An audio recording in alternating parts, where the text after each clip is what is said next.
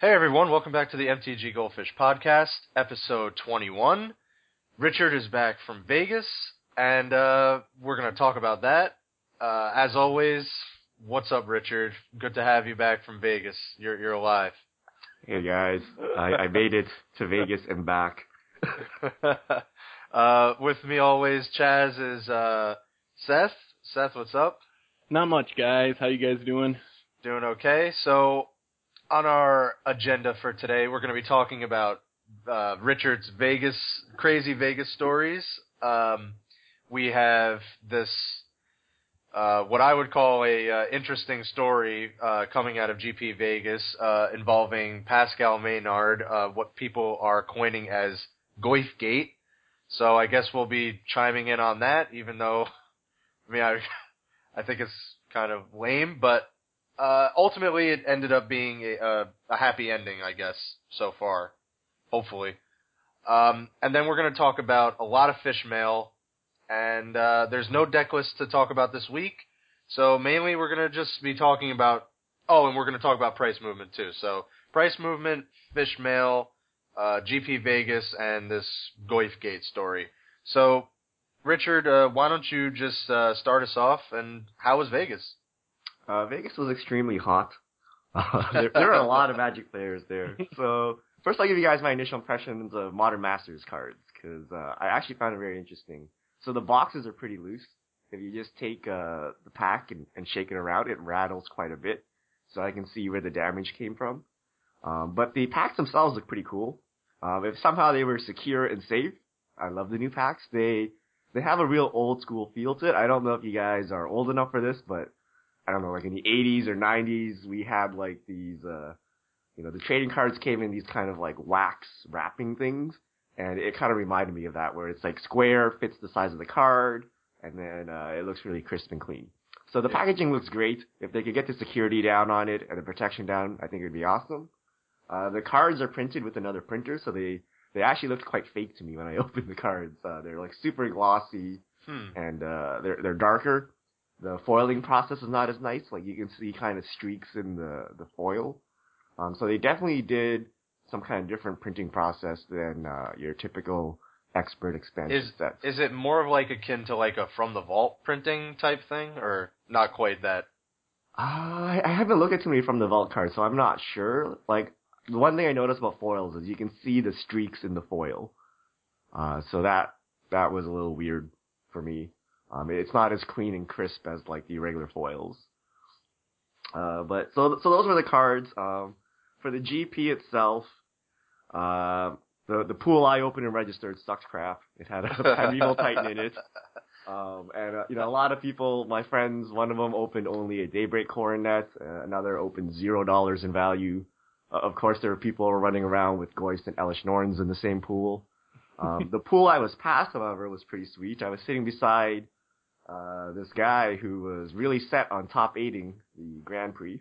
Uh, I don't think he actually topped eight, but uh, his pool had uh, a foil Clique and a foil Daybreak Coronet, and uh, that was the pool that I had to verify, and then we got to keep the pool verified. So I walked away with that pool. And uh, in addition to all that awesome value, the pool was actually pretty good. Uh, I made uh, I went six two and lost my winning in today two, Uh, the third round or the ninth round. So after like 13 hours of magic, I walked away with nothing. um, but you know, the the pool was good. I it it was a really weird day for me. I lost every single die roll for nine rounds. I actually kept track of that. I played a green deck in every single round. All of my opponents Oh, were either three right. color, four color, or five color. and I was running around with black white sacrifice. Uh, I had uh, a profane command, to pillory of the sleepless, a bone splinters, a nameless inversion, a sunlance, and uh, what was that? Ghost Council of Orzhova. So I was just packed with removal, and then I had a little like sub theme of tokens and equipment. Um, so it was a pretty sweet deck. I wasn't really prepared. I learned everything I learned from uh, for limited from Jake. It served me well. Uh, but it, it was fun. The community was great. The convention center was huge. Um, they had two GPs going on simultaneously. Uh, I actually was late to one of my rounds and got a game loss because Uh, I Uh, couldn't hear the announcement because the convention center was so large.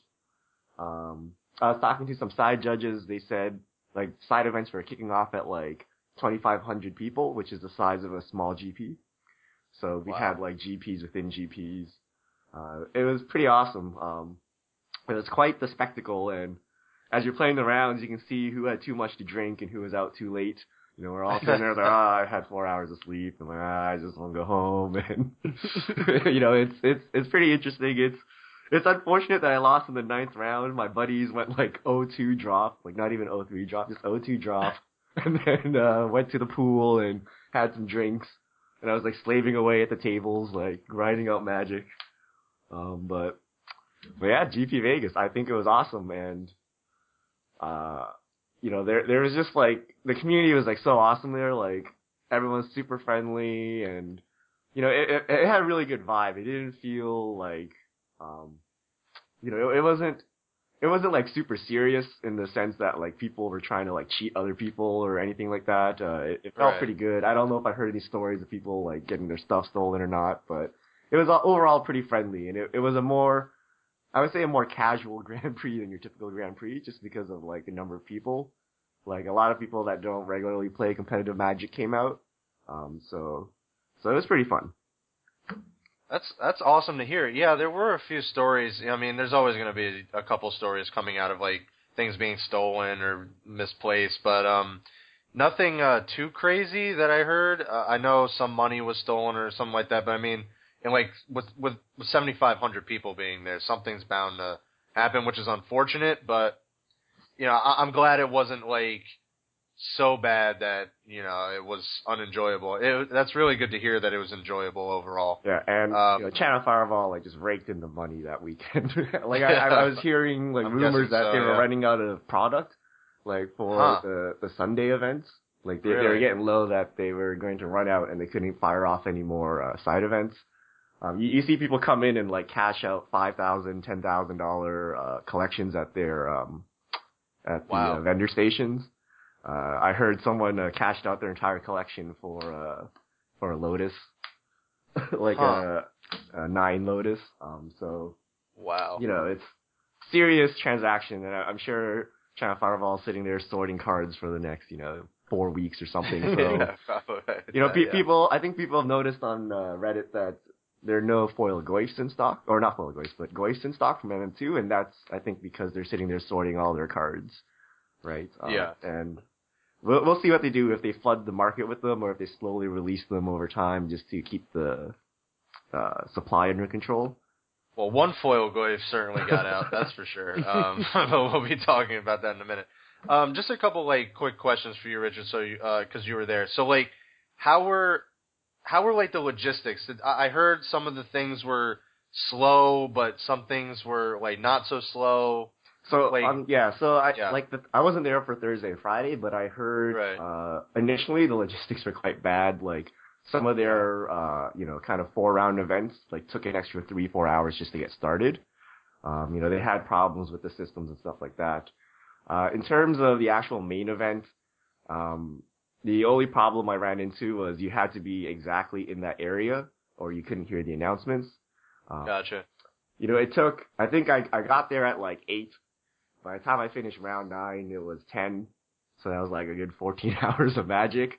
Wow, so e- each round took like an hour and 15 minutes. It wasn't too bad. Um, you know, it was like maybe a 15 minute delay between rounds. So Oh, that's not they- too bad. their product handout was pretty sweet. They they gave you um like you know one of those uh I don't know those like thousand two thousand count boxes and inside of it were your six packs, your Griselbrand, a Hind oh they had uh, hand signed tokens by LSV. So uh Oh, poor that's soul really had cool. to sign ten thousand cards. So they gave you like a box with like everything. yeah, in it. and then you know Oh, playmat that's really was rolled up and everything. So it was actually a really smooth process to get your Did- product. Did you get to get your Clique mat? Uh, so the the Clique mat is the side event mat, and then Etched Champion was their main event mat, and you had the Yeah. option of uh, switching your Etched Champion mat for your Clique mat. Uh, I chose the Etched Champion mat because it had a logo of like the Las Vegas Convention Center or whatever on it, whereas they both say GP Las Vegas, but one of them looked more officially, so uh, I took that one. But It was actually a really nice mat too. Yeah, like, yeah. I, I, I like the mat. Um, but yeah, like bathroom lines weren't too bad. You know, the the first one before the event was crazy, but the convention center is actually large enough that there are multiple bathrooms that you can go to, so that wasn't bad. And they had food vendors inside. Um, we were a bit far from the strip. You had to take a monorail to get to the strip. It was like a five minute ride, um, like two miles. So you, you kind of stayed at the convention center, but I felt it was pretty good. I, I didn't feel any any glaring problems. Um, I didn't do the side events in the early days, but I felt that's where all the problems were before they uh, sorted that out. Yeah. Um. So okay, overall it was good. So Channel Fireball. Uh, I guess it was overall a success. Um. Any other real uh, Seth? Do you have any uh, questions? How was the cards condition? Were there any issues with that? Like, as people were opening their pools? Yeah, so like one or two of my cards were nicked, but in general, I don't think there were that many issues. Um, you know, none of none of my expensive cards had any issues. No one screamed that their goyf was damaged, but their cards are actually quite loose. Like, if you just grab a pack of Modern Masters and shake it, it's like a pack of chiclets or something. Like, cards are like rocking around in there. So it's like I can see how cards can get damaged. Yeah. Um, if they're not careful with, you know, the, the case or whatever, the local game store just throwing them around. I, I can see how that can happen, but it's not, it wasn't too bad. I, I didn't get any damaged cards really, and I don't think any of my table got, uh, severely damaged cards. Right. So I guess uh, if they kind of fix that some issues with this packaging, we might see this as like a normal here in the future. Yeah, the, the other thing is I felt like it was really easy to repackage. Like, Oh yeah, that's like true. if you look at it, like I felt like with a heat gun or like an exacto knife, I could like just pry it open and, and put it back in and you wouldn't even notice. Uh, Yeah. So I, I do feel the security concerns are real, but you know I didn't actually try it myself, but it's basically like a box, uh, and then there's like a little piece of glue just holding it together, so you can just kind of undo that. Um, but it looks cool. I think they got to work on the security of it and the protection, but uh, hopefully they don't try it with the, the biggest product of the year and they try it as a sup- supplemental product, but the recycling, the recycling aspect of it is, is going to be great. So I think they have the right idea. They just got to execute it better. Oh, that's good.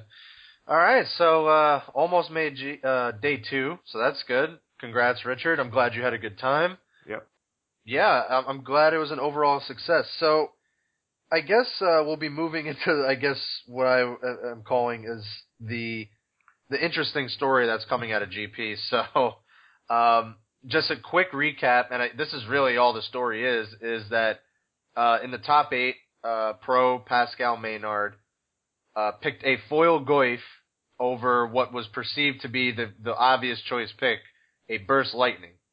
So that's really it. I, I mean, uh, it got really blown out of proportion, but I'll let you two chime in on that.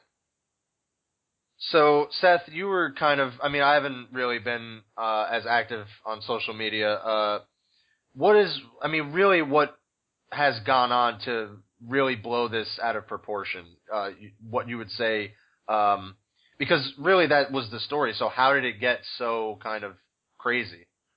Well, as soon as this pick happened, uh, Pascal got an almost universal negative reaction from the professional community. They had people coming out and saying they lost respect for him, he's disrespecting the game. Like there's some purity to picking the Burst Lightning there over the $350 Tarmogoyf.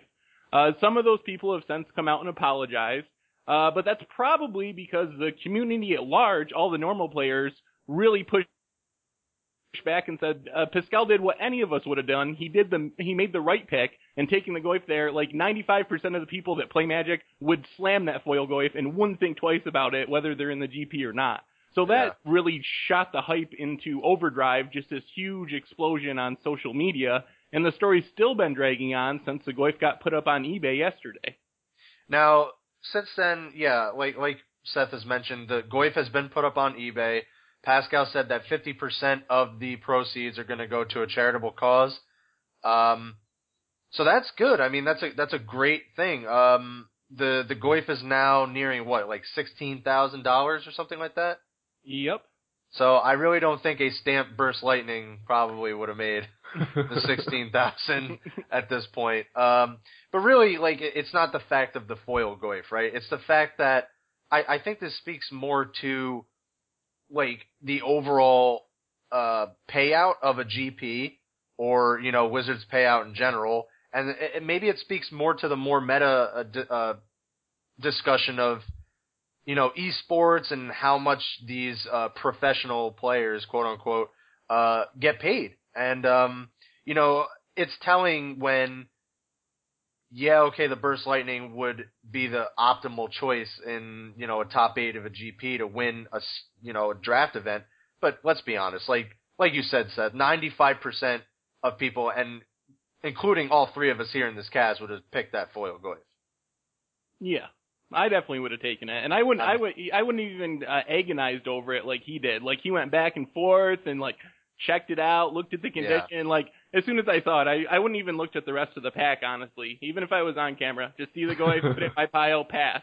Yeah, I mean, I would have probably, I mean, not probably, I definitely would have done the same thing. I mean, if they, I think I've said it on this podcast before that if it was in a GP, I'd, I probably would have walked away. So if they real, if, if pro players like are ostracizing, uh, Pascal here, they would have hated me because I would have done the exact same thing. And you're right, Seth, I wouldn't have even agonized over it. I would have just taken it and not even cared. And I really, it's just, it's kind of weird that this turned into a big thing because, I mean, I wouldn't have even really cared what anyone would have said anyway. But I know he's a pro player. He has like this persona and, you know, this professionalism about him and, and that's great. And I guess it's kind of more of like a stick it to the rest of the pro, um, community when he puts it up on eBay and now this Goyf is commanding $16,000, you know, while 50% goes to, um, charity, I mean, he's making a lot more than three hundred fifty dollars at the end of the day, even with the eBay and you know whatever other fees. Yeah, and Um, the, the funny thing is, someone did the calculation on Reddit afterwards, and it was like correct to get the the Goyf, even if the Goyf was worth like three fifty. Like he needed, it, it needed to give him like more than eight percent chance increase in win percentage to, um, uh, not be worth, or the Burst Lightning has even more than eight percent chance, uh, to win a game uh, to be worth it, and you know that's just one card that's not going to happen. Um, so I think I think the more interesting part you said was the esports aspect of it, like. Uh, you know, this this foil Goyf alone is worth more than the total uh, prize pool of the top eight. You know, after I don't know, you have to play like 22 hours of Magic, being the best one there. You know, you, you're gonna make some Peasley amount, and you know that a $350 card will sway your decision. Like I think that's kind of the, the thing we learned from it. The prize payout needs to be more. Um, the other thing, the other thing to look at is, you know, why is there a card that's so expensive that someone needs to make this decision? right? Exactly. What what is Yep. wrong with MTG Finance, or you know what what is going on here? You know, I think so. Kind of all of those aspects snowball together, and then here we are at Goyfgate. Um, Yep. the good news is gamers helping gamers getting fifty percent. That's like a, a is that is that Finkel's? That Uh, is Finkel. Yeah. Yeah, that, that's the Fin- that's Finkel's charity where uh, they they help gamers and Magic gamers. Um, so you know, the, as a whole, the community wins from this. Um, so it, it turned out to be a good thing. So all of this kind of uh, circus and drama is going to a good cause. So that's good. But it's very interesting to see how opinionated people were and you know all the heated Twitter discussion uh, as this was going down. Yeah, I think um I mean pro players aside, I mean there's some really well-known names like um you know well-named uh, pros that were you know it was kind of surprising that they had this kind of you know this kind of stance and opinion on what happened. I mean, it didn't really seem like a big deal. I, so like like Richard said and like we mentioned, I think it's more speaking to that you know maybe these guys aren't perceived, you know, the perception is these that these guys make, you know, X money when they really don't. I mean, obviously him picking that that Goyf and it's even compounded with that these pros know Pascal's, you know, this is a, just some not even really research that I did. It was kind of just cropped up on uh, social media outlets that, you know, Pascal wasn't able to financially go to these GPs because of his situation and I think that speaks a lot to again, what we were talking about, that these guys don't get paid, you know, as much as people think. And him having to deal, you know, go back and forth and really settle on picking the $350 card, you know, it's, it speaks to a lot of different issues. It speaks to why are these cards so much money? You know, why don't they just let, you know, the cards just go down in value. I mean, why were people buying them up at 300 130 dollars? I mean, it's it's it almost seems like people just don't want to let it go. Um, Yeah. and here we are talking about Tarmogoyf again. Did you guys read that. Paulo article where he talked about his pro life? Um, the the gist of it was like I, I forgot when it was like 2000, the the early 2000s, whatever, when Paulo was like the number one player in the world and he was like winning all the tournaments. Uh, he said his winnings for that year for everything was fifty thousand dollars. Yeah, So, uh, you know, he said he was fine with it because he's from like Brazil and, uh, or is he from Brazil? Somewhere in South America Yeah, that, uh, the, uh, you know, like that's actually a lot of money.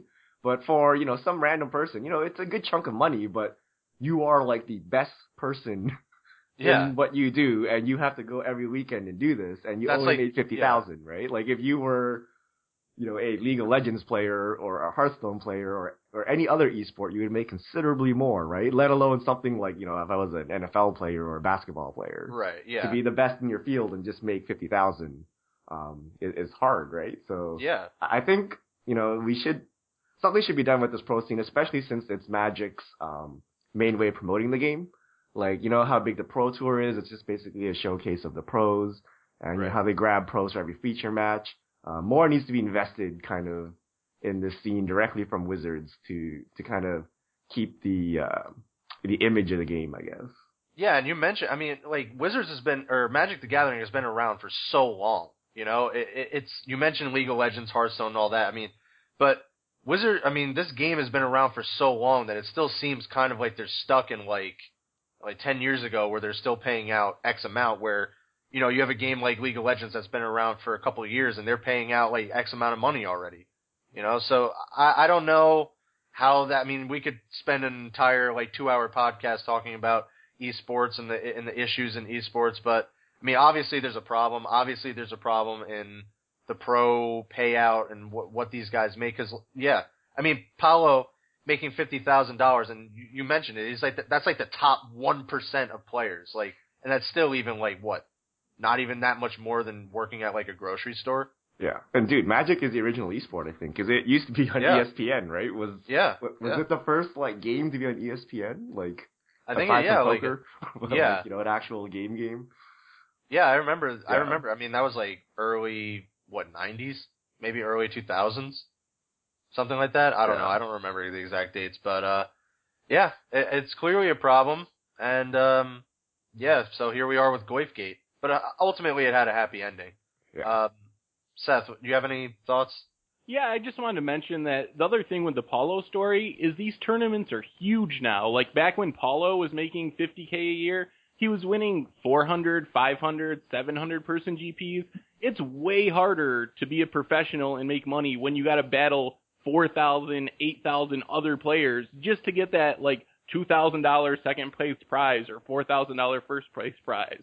Yeah, and considering like the time, the travel, and all that, it's like probably not even worth it at that point. Yeah, it's, it's know? more the time for me. Like I don't know who wants to play nine hours of Magic. like, Yeah, and that's it. And you didn't even make G- day two. like four know? hours is the cutoff where it's like, okay, I've had my fun. Now it's like work. You know, now I'm doing it for some other reason, right? Like, Yeah, imagine grinding those like you know, all the time. It's it's it's ridiculous. Yeah, for sure. Um, so I think that about wraps things up for Goyf Gate and uh, you know the GP Vegas. I- I'm glad it was a success. Unfortunately, this story like got blown out of proportion, but um, you know here I am really not thinking it was such a huge deal, and I think a lot of other people too. And I think that's you know, the underlying thing of all this is that a lot of people kind of got outraged. It's like, dude, really? Like, why are, why is this becoming such a big thing, especially from the pro community? So, uh, it's good that a lot of them did, uh, you know, since then have apologized. That's good at least. So, uh, let's go into the price movement, Seth, and then we'll do fish mail, and that'll about wrap it up for episode 21. There's no, like, other things we really needed to cover, so it's a good thing that we have a lot of fish mail. so um, let's let's get through uh, the price movement. So why don't you take us through it, Seth? All right. Uh, looking at the weekly changes in standard, uh, Kolaghan's Command is a big winner, up almost 100%, 83%.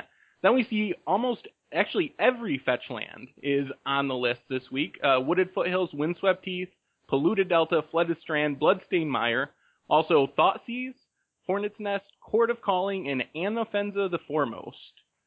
As far as the losers, Dragonlord Ojutai actually knocked Narset out of the top slot this week. Narset is the number two loser. Uh, so Dragonlord Ojutai followed by Narset, uh, Stormbreath, Dragonlord Silumgar, Brimaz, uh, King of Oreskos, uh, Dragonlord Atarka, Deathmist Raptor, Goblin Rabblemaster, Ashiok, and Temple of Malady. Yeah. So so Seth, a couple of uh, anecdotes here. What's um what's inter- what stands out to you? Oh, well, the fetch land's increasing across the board. I mean, it's not a huge increase, but it's interesting to see them all on there in the same week. I'm not a, Yeah. not 100% sure what that means. Uh, it might just be that people are looking towards rotation this fall and starting to make those purchases because they are very low and the supply isn't going to be entering the market anymore now that we're not drafting Khans.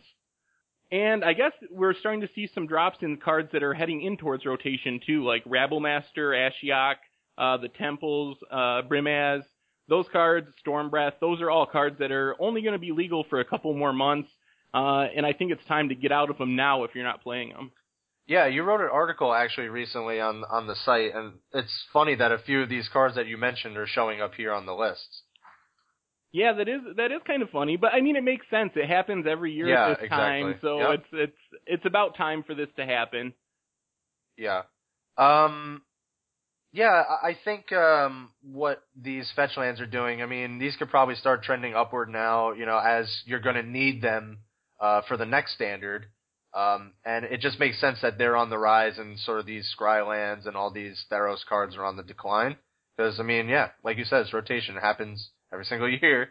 Um, but actually, it's going to happen more so with these two uh, set blocks. So it's going to be a lot of interesting. It's going to be an interesting impact on the game uh, going forward. So it's not going to be like this one giant rotation uh, in October anymore.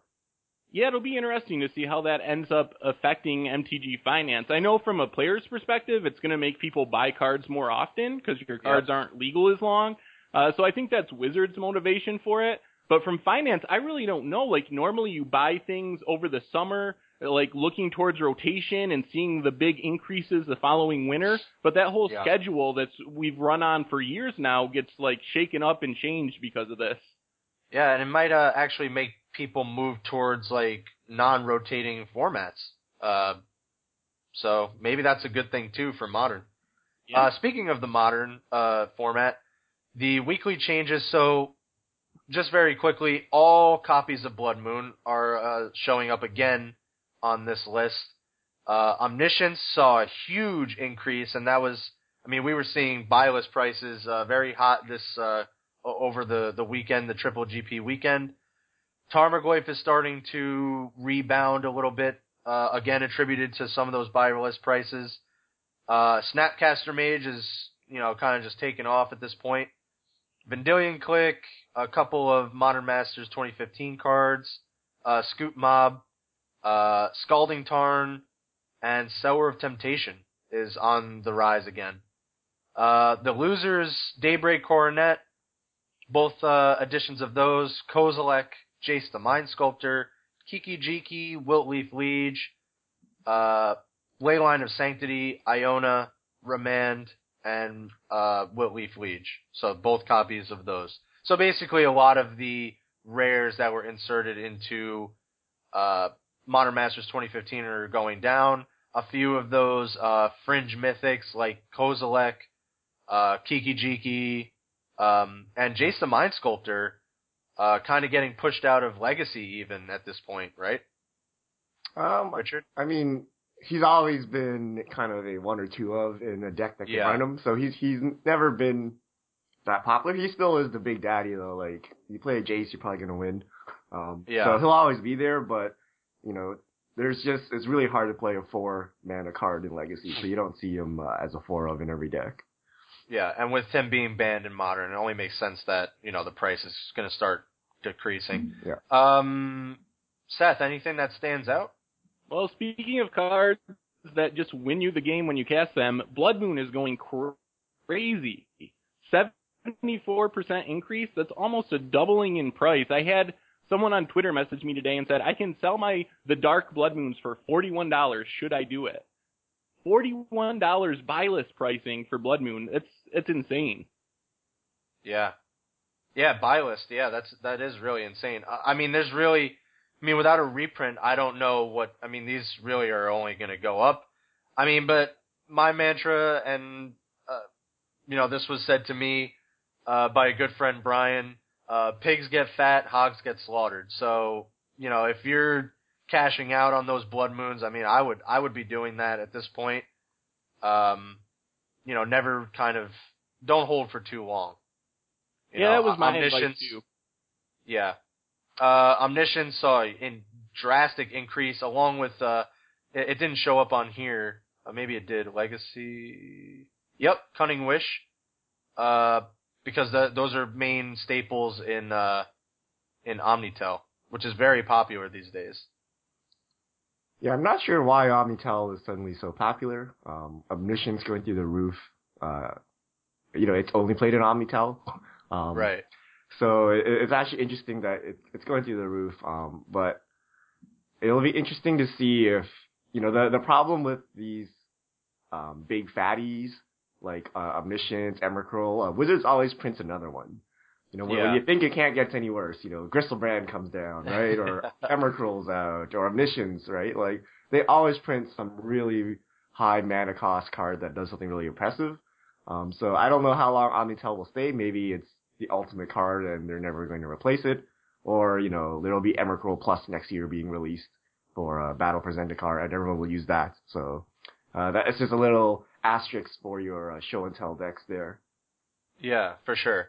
Uh, yeah, you make a great point. Uh, other than that, I mean, at this point, Snapcaster Mage, I don't know. I mean, it's only going to go up. Basically, the train left the station on those. Uh, Sower of Temptation's interesting. Uh, didn't get a reprint. It, it's kind of fringe playable, but always, also very good in, you know, casual settings. So, you know, that could always keep commanding a, a premium. Um, yeah, I, I mean, I don't really see anything uh, really jumping out at me.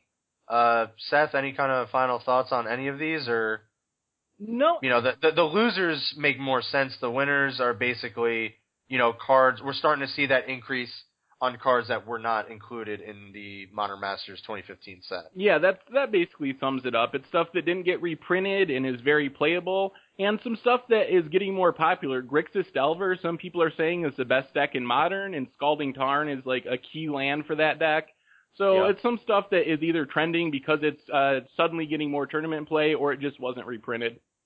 Yeah, for sure. So, you know, really keep an eye on some of these uh, reprinted, non-reprinted cards because, uh, you know, uh, in the past, you know, there was that kind of um, grace period, but you know, in, in this community, the community getting bigger uh, as a whole, uh, th- there's dem- more demand for these cards, so it, it's not going to be like, you know, if if it's if it wasn't reprinted and it's suddenly seeing play, it's gonna it's gonna go up uh, a lot faster than it would have the first time around. Um, so that that takes care of that. Uh, so let's jump into the fish mail. Um, so Kim H uh, at random K H O. Uh, while not an MTG finance fail, checking an older article on DTK EV, what would be the lessons learned? Um, so you did an EV article on Dragons of Tarkir, Seth. Uh, what would be the lessons learned going back and looking at those?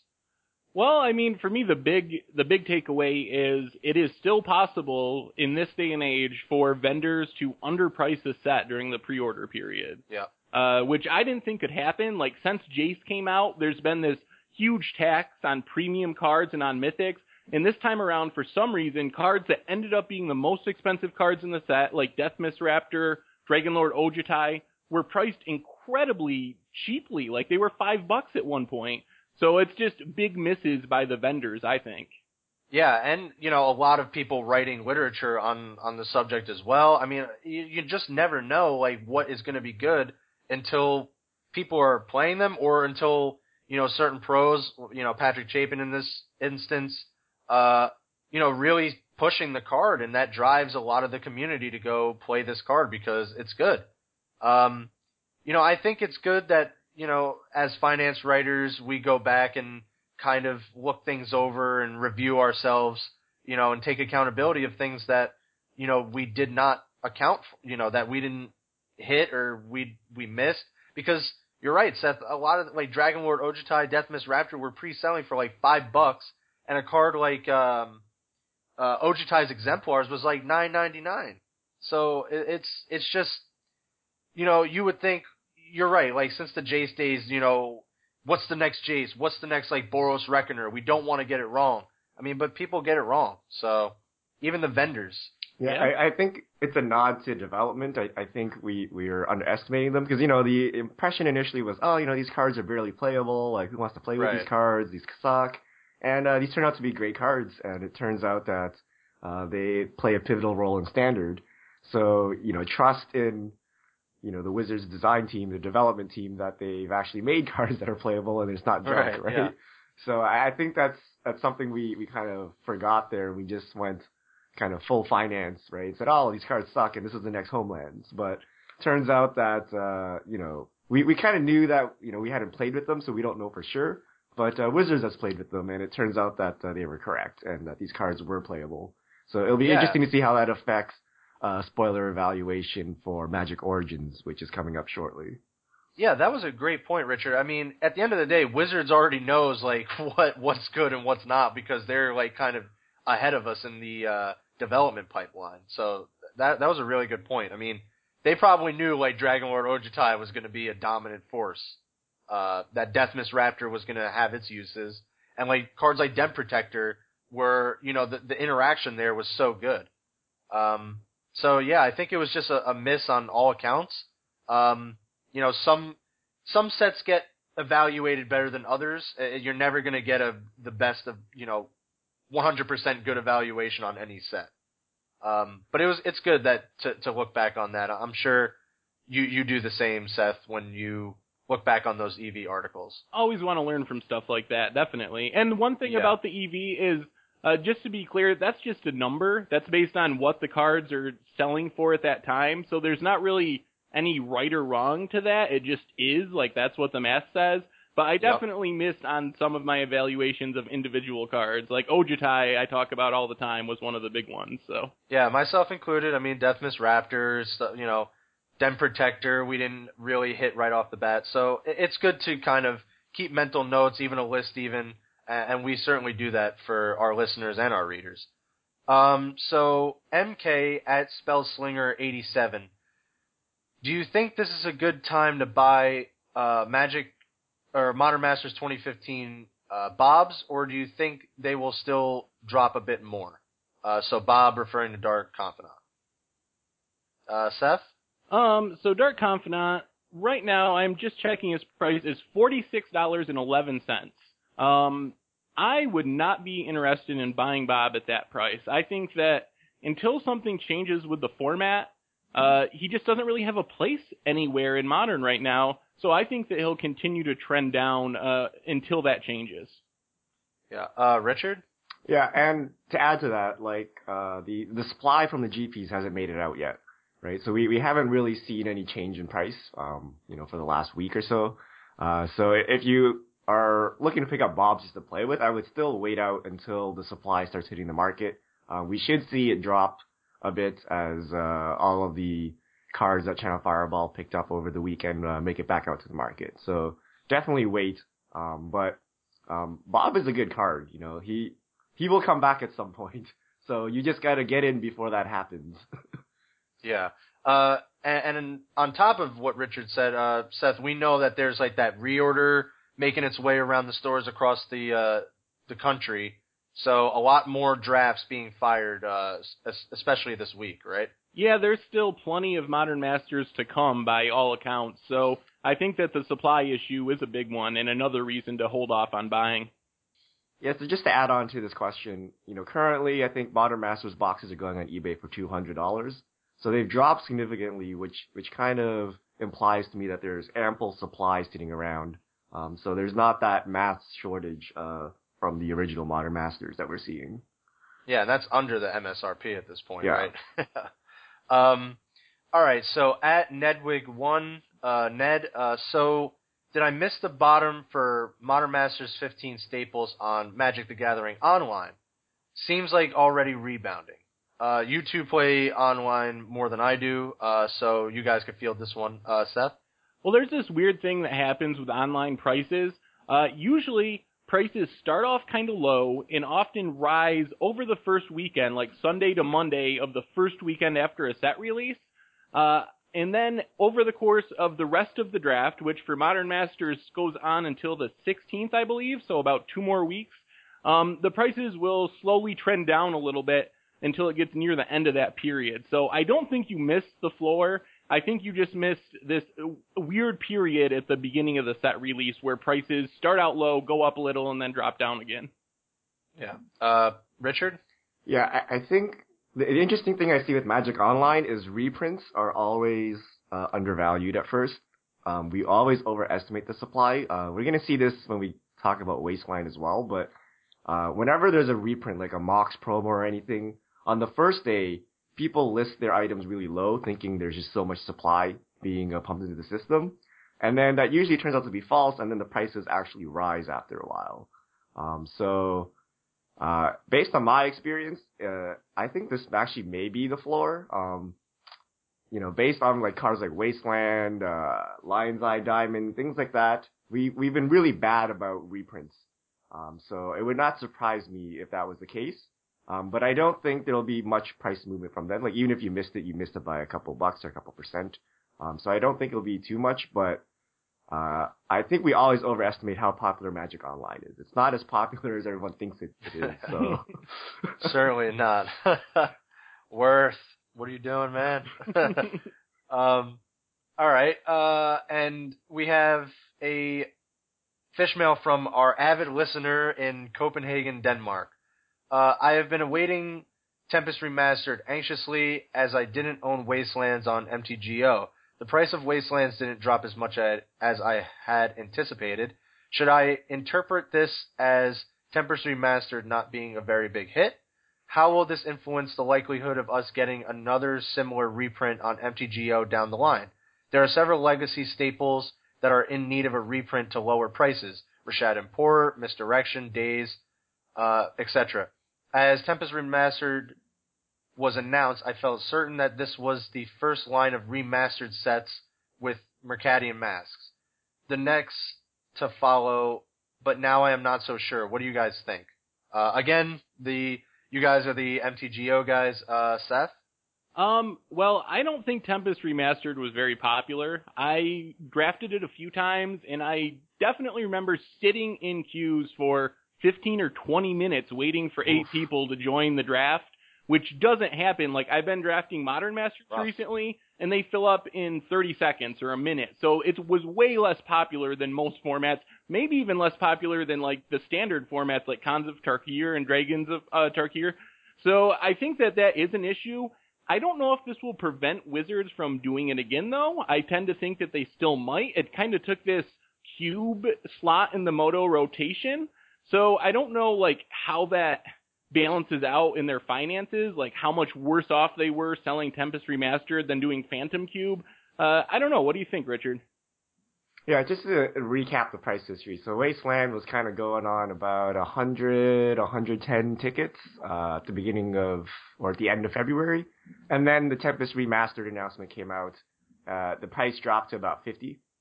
Um, and then by the time uh, Tempest Remastered was actually released, it was forty dollars. But since then, uh, it has crawled back up to about uh, seventy dollars. So it's about the same price as uh, post announcement, but pre-release of Tempest Remastered. And so the basic result was the release of it did nothing, right? Like where, the release of it did nothing. It's just the announcement of it dropped the price, and we're at that price.